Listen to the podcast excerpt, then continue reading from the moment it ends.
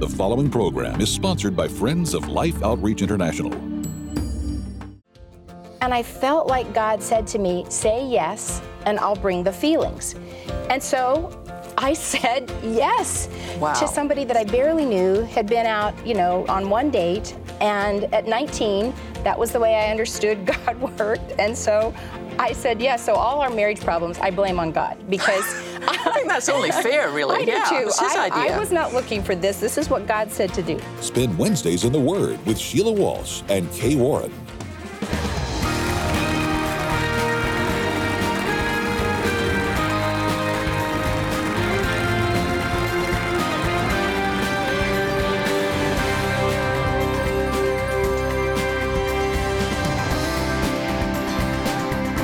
Hi, I'm Sheila Walsh. Thanks for joining me on Wednesdays in the Word.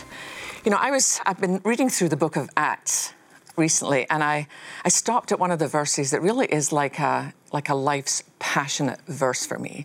Sometimes Paul will write something, I think that is exactly what I mean. And this is Acts 20, 24. Uh, Paul says, But my life is worth nothing to me unless I use it for finishing the work assigned me by the Lord Jesus, the work of telling others the good news about the wonderful grace of God. You know, when I grew up as a good Scottish Baptist, I thought that was just about evangelism. But sometimes we, as the body of Christ, need to be told the good news about the wonderful grace of God. Because sometimes we are the ones who, who are hurting, who are struggling, who are hiding, and we, we've lost touch of the truth that as you are right now, God says, Come to me just the way you are, and I love you. And I'm thrilled today to be able to introduce um, you to a, a woman I know you're going to know, but she has a fantastic new book out. It's called um, Sacred Pri- Privilege Your Life and Ministry as a Pastor's Wife. Kay Warren, thank you so much for being with us. Uh, Sheila, well, that's my life verse.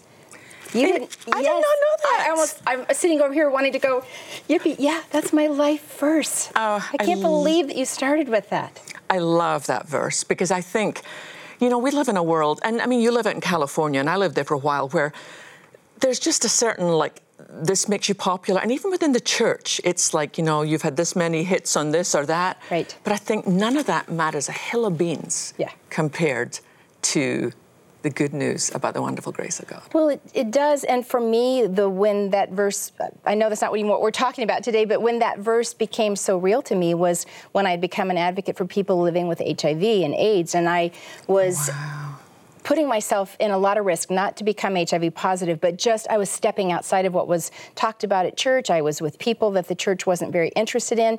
And when I stumbled across that verse where Paul says, My life is worth nothing to me if only I can do what God has asked me to do, that, that fortified me. That gave me strength. That mm-hmm. gave me courage to step out and lead in ways that I thought if Paul can say that my life is worth nothing, but it, it doesn't matter because I'm going to do what God asked me to do, that gave me the courage to do what I felt like he was asking me to do. So, love that verse. I think it actually is exactly what we're talking about today because when I read part of your book, I remembered that when I was a teenager, our pastor's wife didn't fit the traditional mold. She didn't play the piano and she didn't want to lead the Monday mor- you know, evening women's Right. auxiliary meeting. Right. And a lot of women in our church looked down on her. And she and I were really good buddies. And I said, Listen, Morag, God has something just for you. Right. And it was not long after that she discovered she has a heart for going out at 11, 12 at night, taking coffee and sandwiches to the prostitutes on the streets. I love that because, you know, one of the sad things I think about pastors' wives, there, there's no one model anymore. There's not, you know, well, this is what it means to be a pastor's wife. It's the model is all over the place, but there aren't that many who have actually used their position to um, to lead out into the world. It's it- like your pastor's wife, she was taking what God had done for her and take it, took it outside of the church Right. walls. And so I love that model of advocacy and using your influence for, for good and for God's kingdom in the world. And that's really honestly what you've done with this book, Kay. It's one, I mean, I'm an avid reader, that's kind of one of my hobbies. It's one of the most gloriously transparent hmm. books that I've ever read, and I thought, what a gift to young pastors' wives to be able to say, here's what's true. But give us a little bit, because you, I mean, you grew up a church kid. I mean, oh, as church yeah. as I'm a, kid church could girl. be. Yeah, I am a church girl.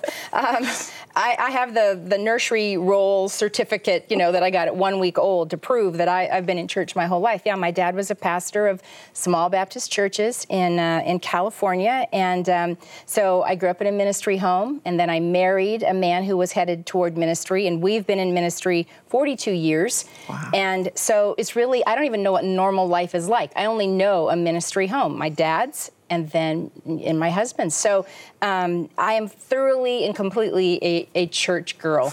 it's my life. you, you tell a very interesting story about how you and Rick met. Um, and I loved the honesty of you've had to fight for this marriage. Yes. How, how, did you? I mean, you weren't immediately thinking, this is the man of my dreams. No, I actually was in love with someone else and um, I didn't know. It's it's a bit of a long story, but the gist of it is, within eight days of our first date, he asked me to marry him, and I we were sitting in in the dark. We'd gone to this revival where I was playing the piano. He had come with me, and so you played the piano. Oh, you already yeah, were halfway well, there. I, the pastor's kid, you know. I, I, I had no choice. I was made to play the piano. Um, so I had played the piano at this church revival, little church revival, while we were in college. And Rick had he we'd gone on one date, and he came with me to this one, and and then we're sitting there praying at the end of this date, as all good you know Christian couples should. No making out. We were praying, and um, so he um, in the dark he just said, "Will you marry me?" Wow. And I said, "What did you say?" And he said, uh, and then he kind of got a little like, what, what have I just done? And he said, um, I love you. Would you marry me? And I had this moment. There's only been two times really that God, that I would say He spoke to me, mm-hmm. and that was the first. And I, I'm coming to God saying, I don't love him. I actually really am so crazy about his friend who just broke up with me. I, he's a nice guy, he's amazing, but I'm not interested in. What am I supposed to do? And I felt like God said to me, Say yes, and I'll bring the feelings. And so I said yes wow. to somebody that I barely knew, had been out, you know, on one date. And at 19, that was the way I understood God worked. And so I said yes. So all our marriage problems, I blame on God because I think that's only fair, really. I yeah, do too. his I, idea. I was not looking for this. This is what God said to do. So um, yeah, so we got engaged. We didn't tell anybody because you know even at our little Christian college where it was good to be led by the Spirit, I could tell that wasn't going to go over well. So we kept it a secret. We broke up a couple times because I always thought there'd be the bells and the whistles and the, you know, the churning in your stomach of, oh, this is my man. And I was just like, he's a nice guy, but really, am I going to spend my whole life together? And wow. so we broke up, got back together, and um, so when we got married, we were strangers. We really didn't know each other. We hadn't done any of the work that you're supposed to do of getting to know each other, working out potential areas of conflict. Nothing. We just jumped in um, because that's what God told us to do, as we thought. So we've we have had to fight for a strong relationship. It, it's not been easy. What made you keep fighting? Why didn't you just say at some point, you know what, this is not working? Um, you know, because we always told our kids that we would not get a divorce. Yeah. We told our our kids that we would always work it out that we, no matter what happened, dad and I loved each other. We were going to work it out. We would work it through, and they didn't need to worry about it. And so, honestly, the two things were I had made a commitment to God. I truly felt like that that commitment we made um, to each other when we got married was before God and was sacred. And then I couldn't imagine sitting down with my children face to face and saying to them, you know all those things I told you? Yeah. You know how I told you that with God's help we would be able to work it out? You know those promises I made to mm-hmm. you? Guess what? We can't keep them. I I couldn't do it. Yeah. And so the times when, um, and we're so different, Rick and I. We, the Mars and Venus thing, just, I mean, we're galaxies apart. We're, we're light years apart. It's not just planets away. We are so different in every single thing. We're committed to God, committed to each other. Beyond that, we are not alike. And um, so all the opportunities to work through difficult times, it was it was that commitment to God and that not ever feeling like I could ever sit down with my kids and say, we, we didn't, we couldn't do it. I wanted to talk about some of, what do you think are some of the greatest pressures on young pastors' wives? Because sometimes, you know, you get married and then you discover your husband has a calling. And so you've almost got roped into a life that you didn't necessarily sign up for. Sometimes that is true. For me, I did know uh, Rick was heading to the ministry, so I did have that. But when I talked to, um, you know, some of our young staff wives, and I asked how many of them knew that, you know, when they married their husband, that this is where they were going to end up, and very few of them do. I think they're afraid of being um, caught in the expectations of other people. I hear that around the globe. No matter what country I visit, no matter where I visit in the United States, pastors' wives tell the same story of what, how do you live with the expectations of being perfect. They, they feel like they've got to be perfect or they've got to measure up. They've got to be um, dress a certain way, talk a certain way, that they have to know the Bible, you know, like Beth Moore. They've got to be able to recite it in all the original languages. And, um, and when they don't know how to do that and they receive no preparation, they feel very inadequate yeah. and, and feel and I think I've also discovered, um, both from my own growing up and talking to a lot of other pastors' wives, is there's this sense of there's this almost this game that's played. The parishioners think the pastor and his family are perfect, and so the pastor and his family. It feels good in a little bit to have people think you're that great. Mm-hmm. I mean, mm-hmm. let's be honest, it strokes the ego to sure. have people think you've got it all together.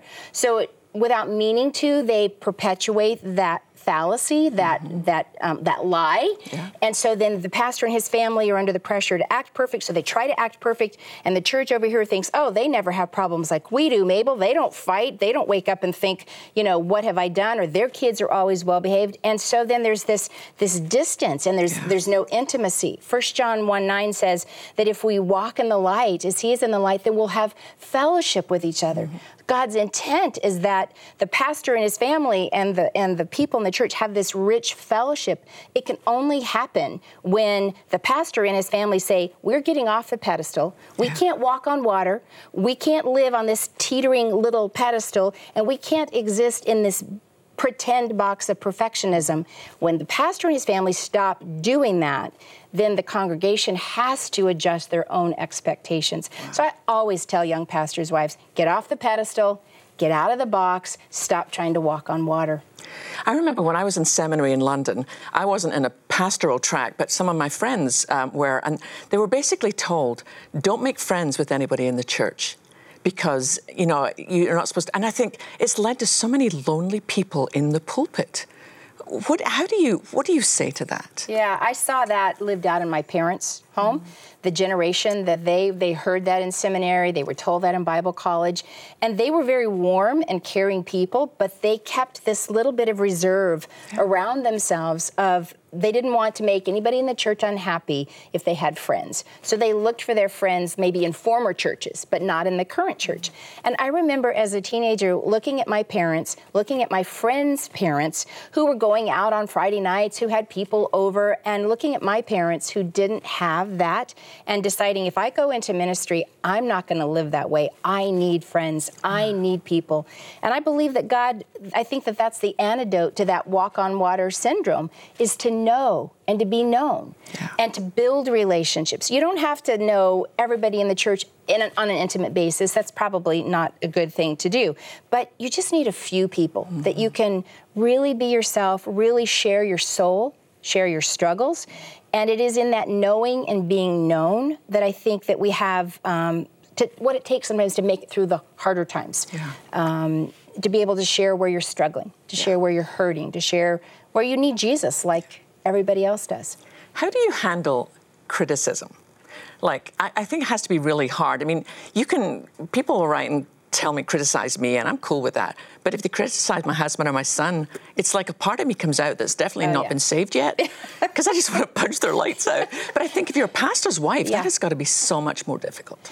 It is difficult, and people say cruel things. Mm. Um, I wish, you know, giving Christians the benefit of the doubt that they were going to at least, you know, act mature if they're unhappy about something.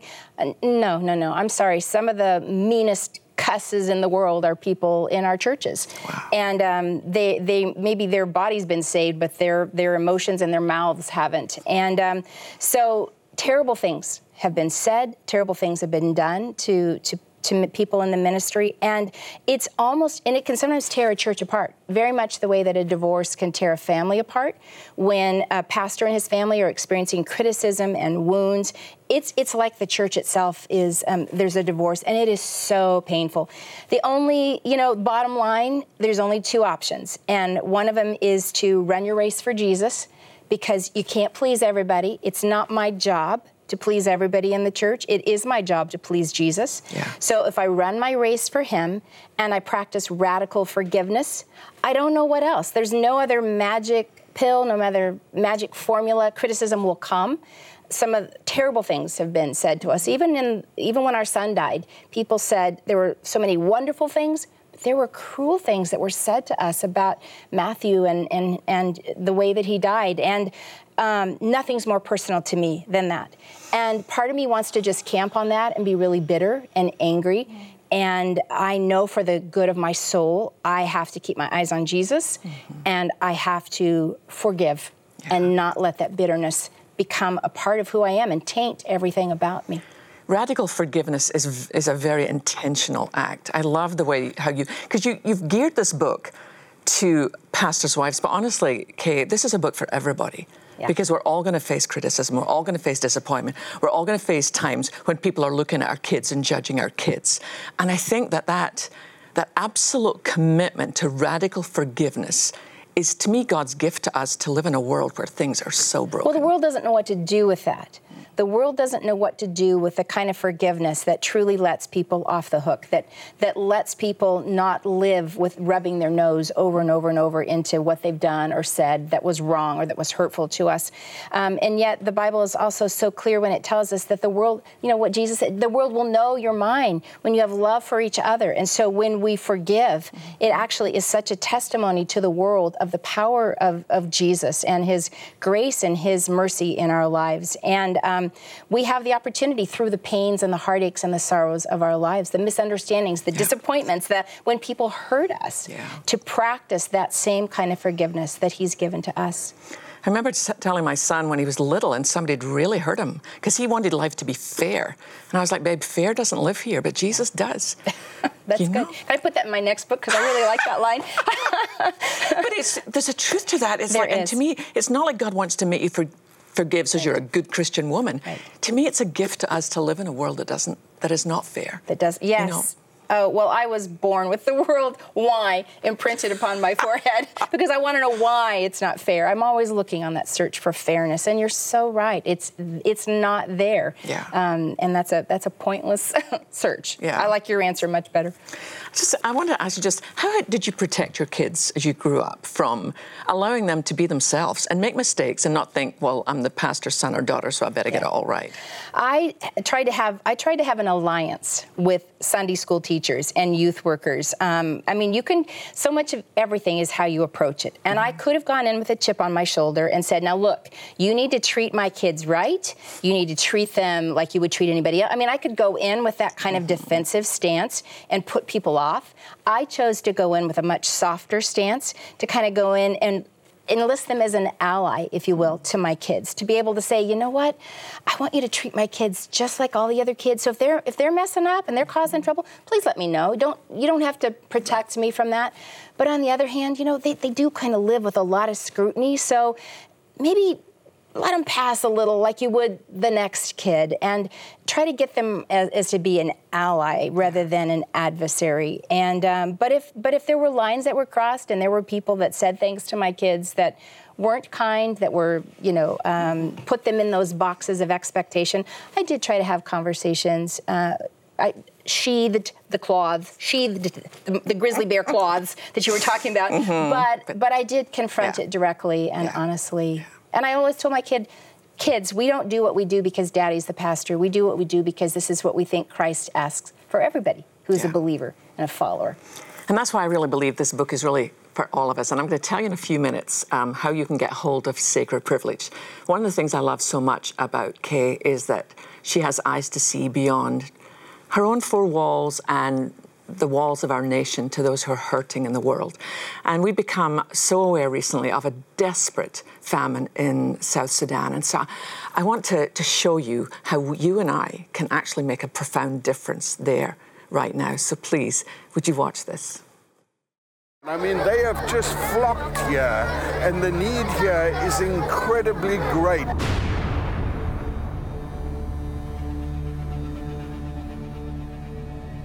At the moment, the famine in South Sudan is contained to the northern region, but the UN Food and Agricultural Organization has predicted that over a million families uprooted because of civil conflict are at risk of starvation.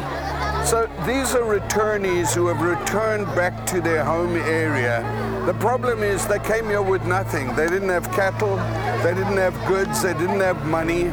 They lost all that in the war and now they've got to try and re-establish. But it takes six months at least to get a crop to give them the food they need.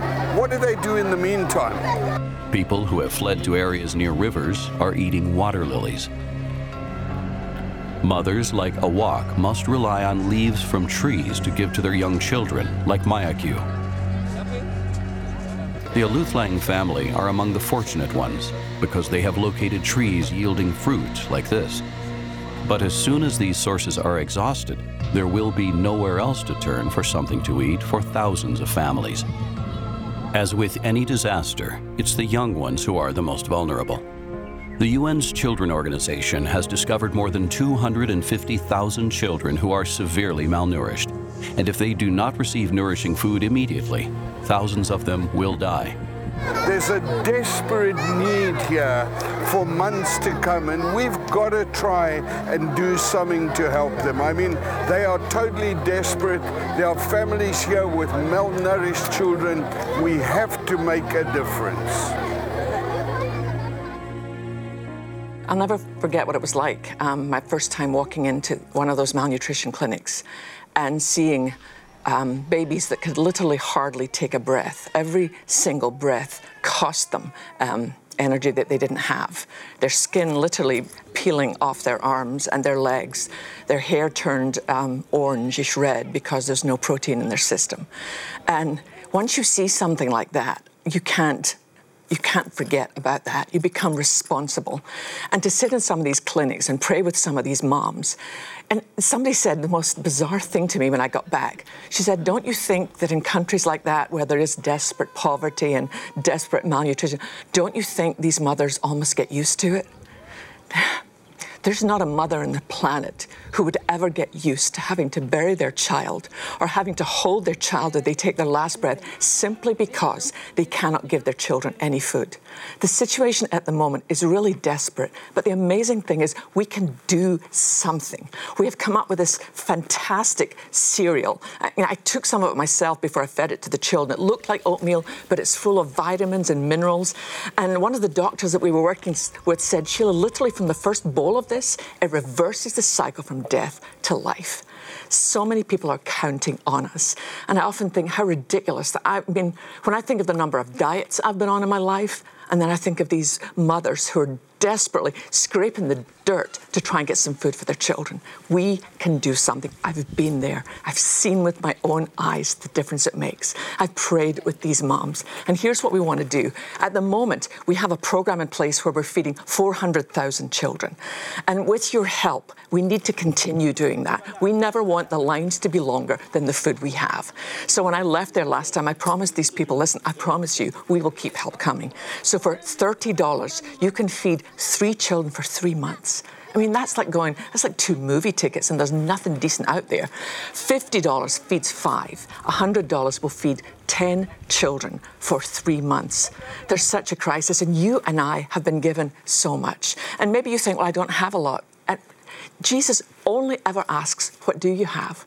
That's what he said when they looked at this huge crowd that needed to be fed on the mountain. Jesus didn't say, okay, feed everybody. He said to them, What do you have?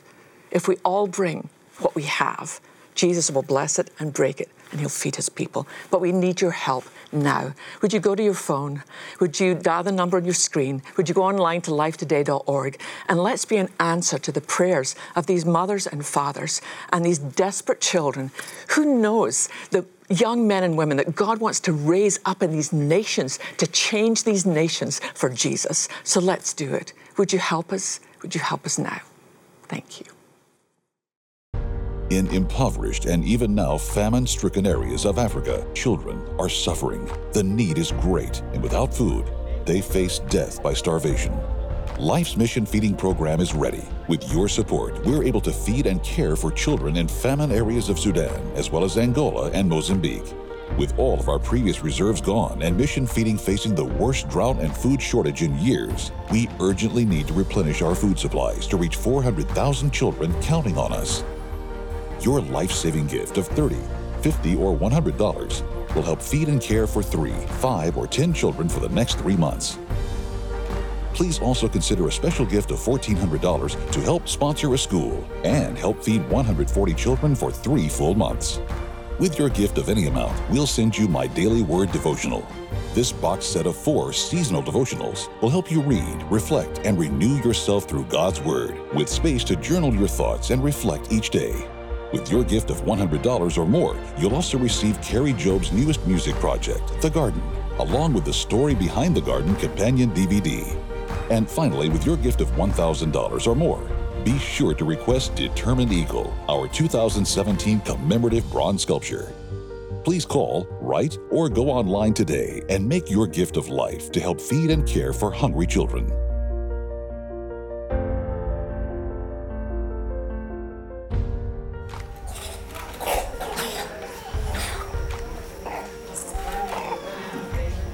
You hear them coughing? Can you hear that deep chest cough?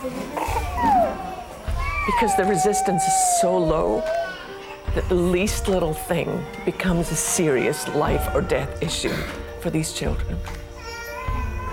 And I don't know if you realize every time um, that you pick up the phone and you call, or every time you go online, these are the people whose lives that you're changing. And our prayer is that we can save this little one.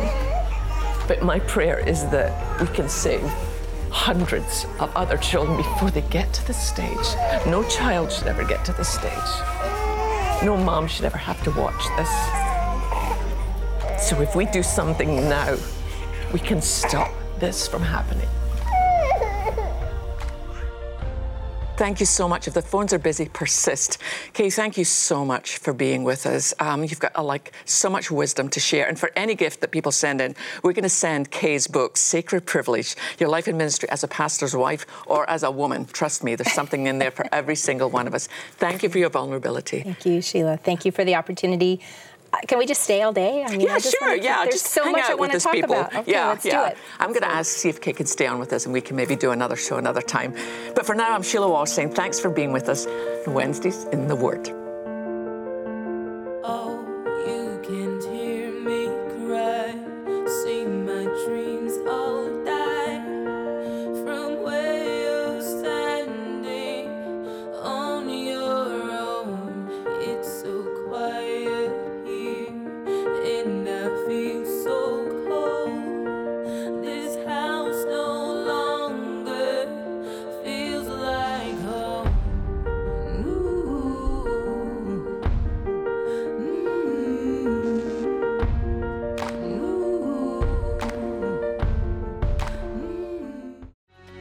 Thought if I can love my children like that, how much does God love His children? Living amazed with God's love. Life Today is made possible by the supporters of Life Outreach International. Your gift will be used exclusively for the exempt purposes of life. The ministry features specific outreaches as examples of the programs it supports and conducts. Gifts are considered to be without restriction as to use unless explicitly stipulated by the donor. The ministry is a member of the ECFA.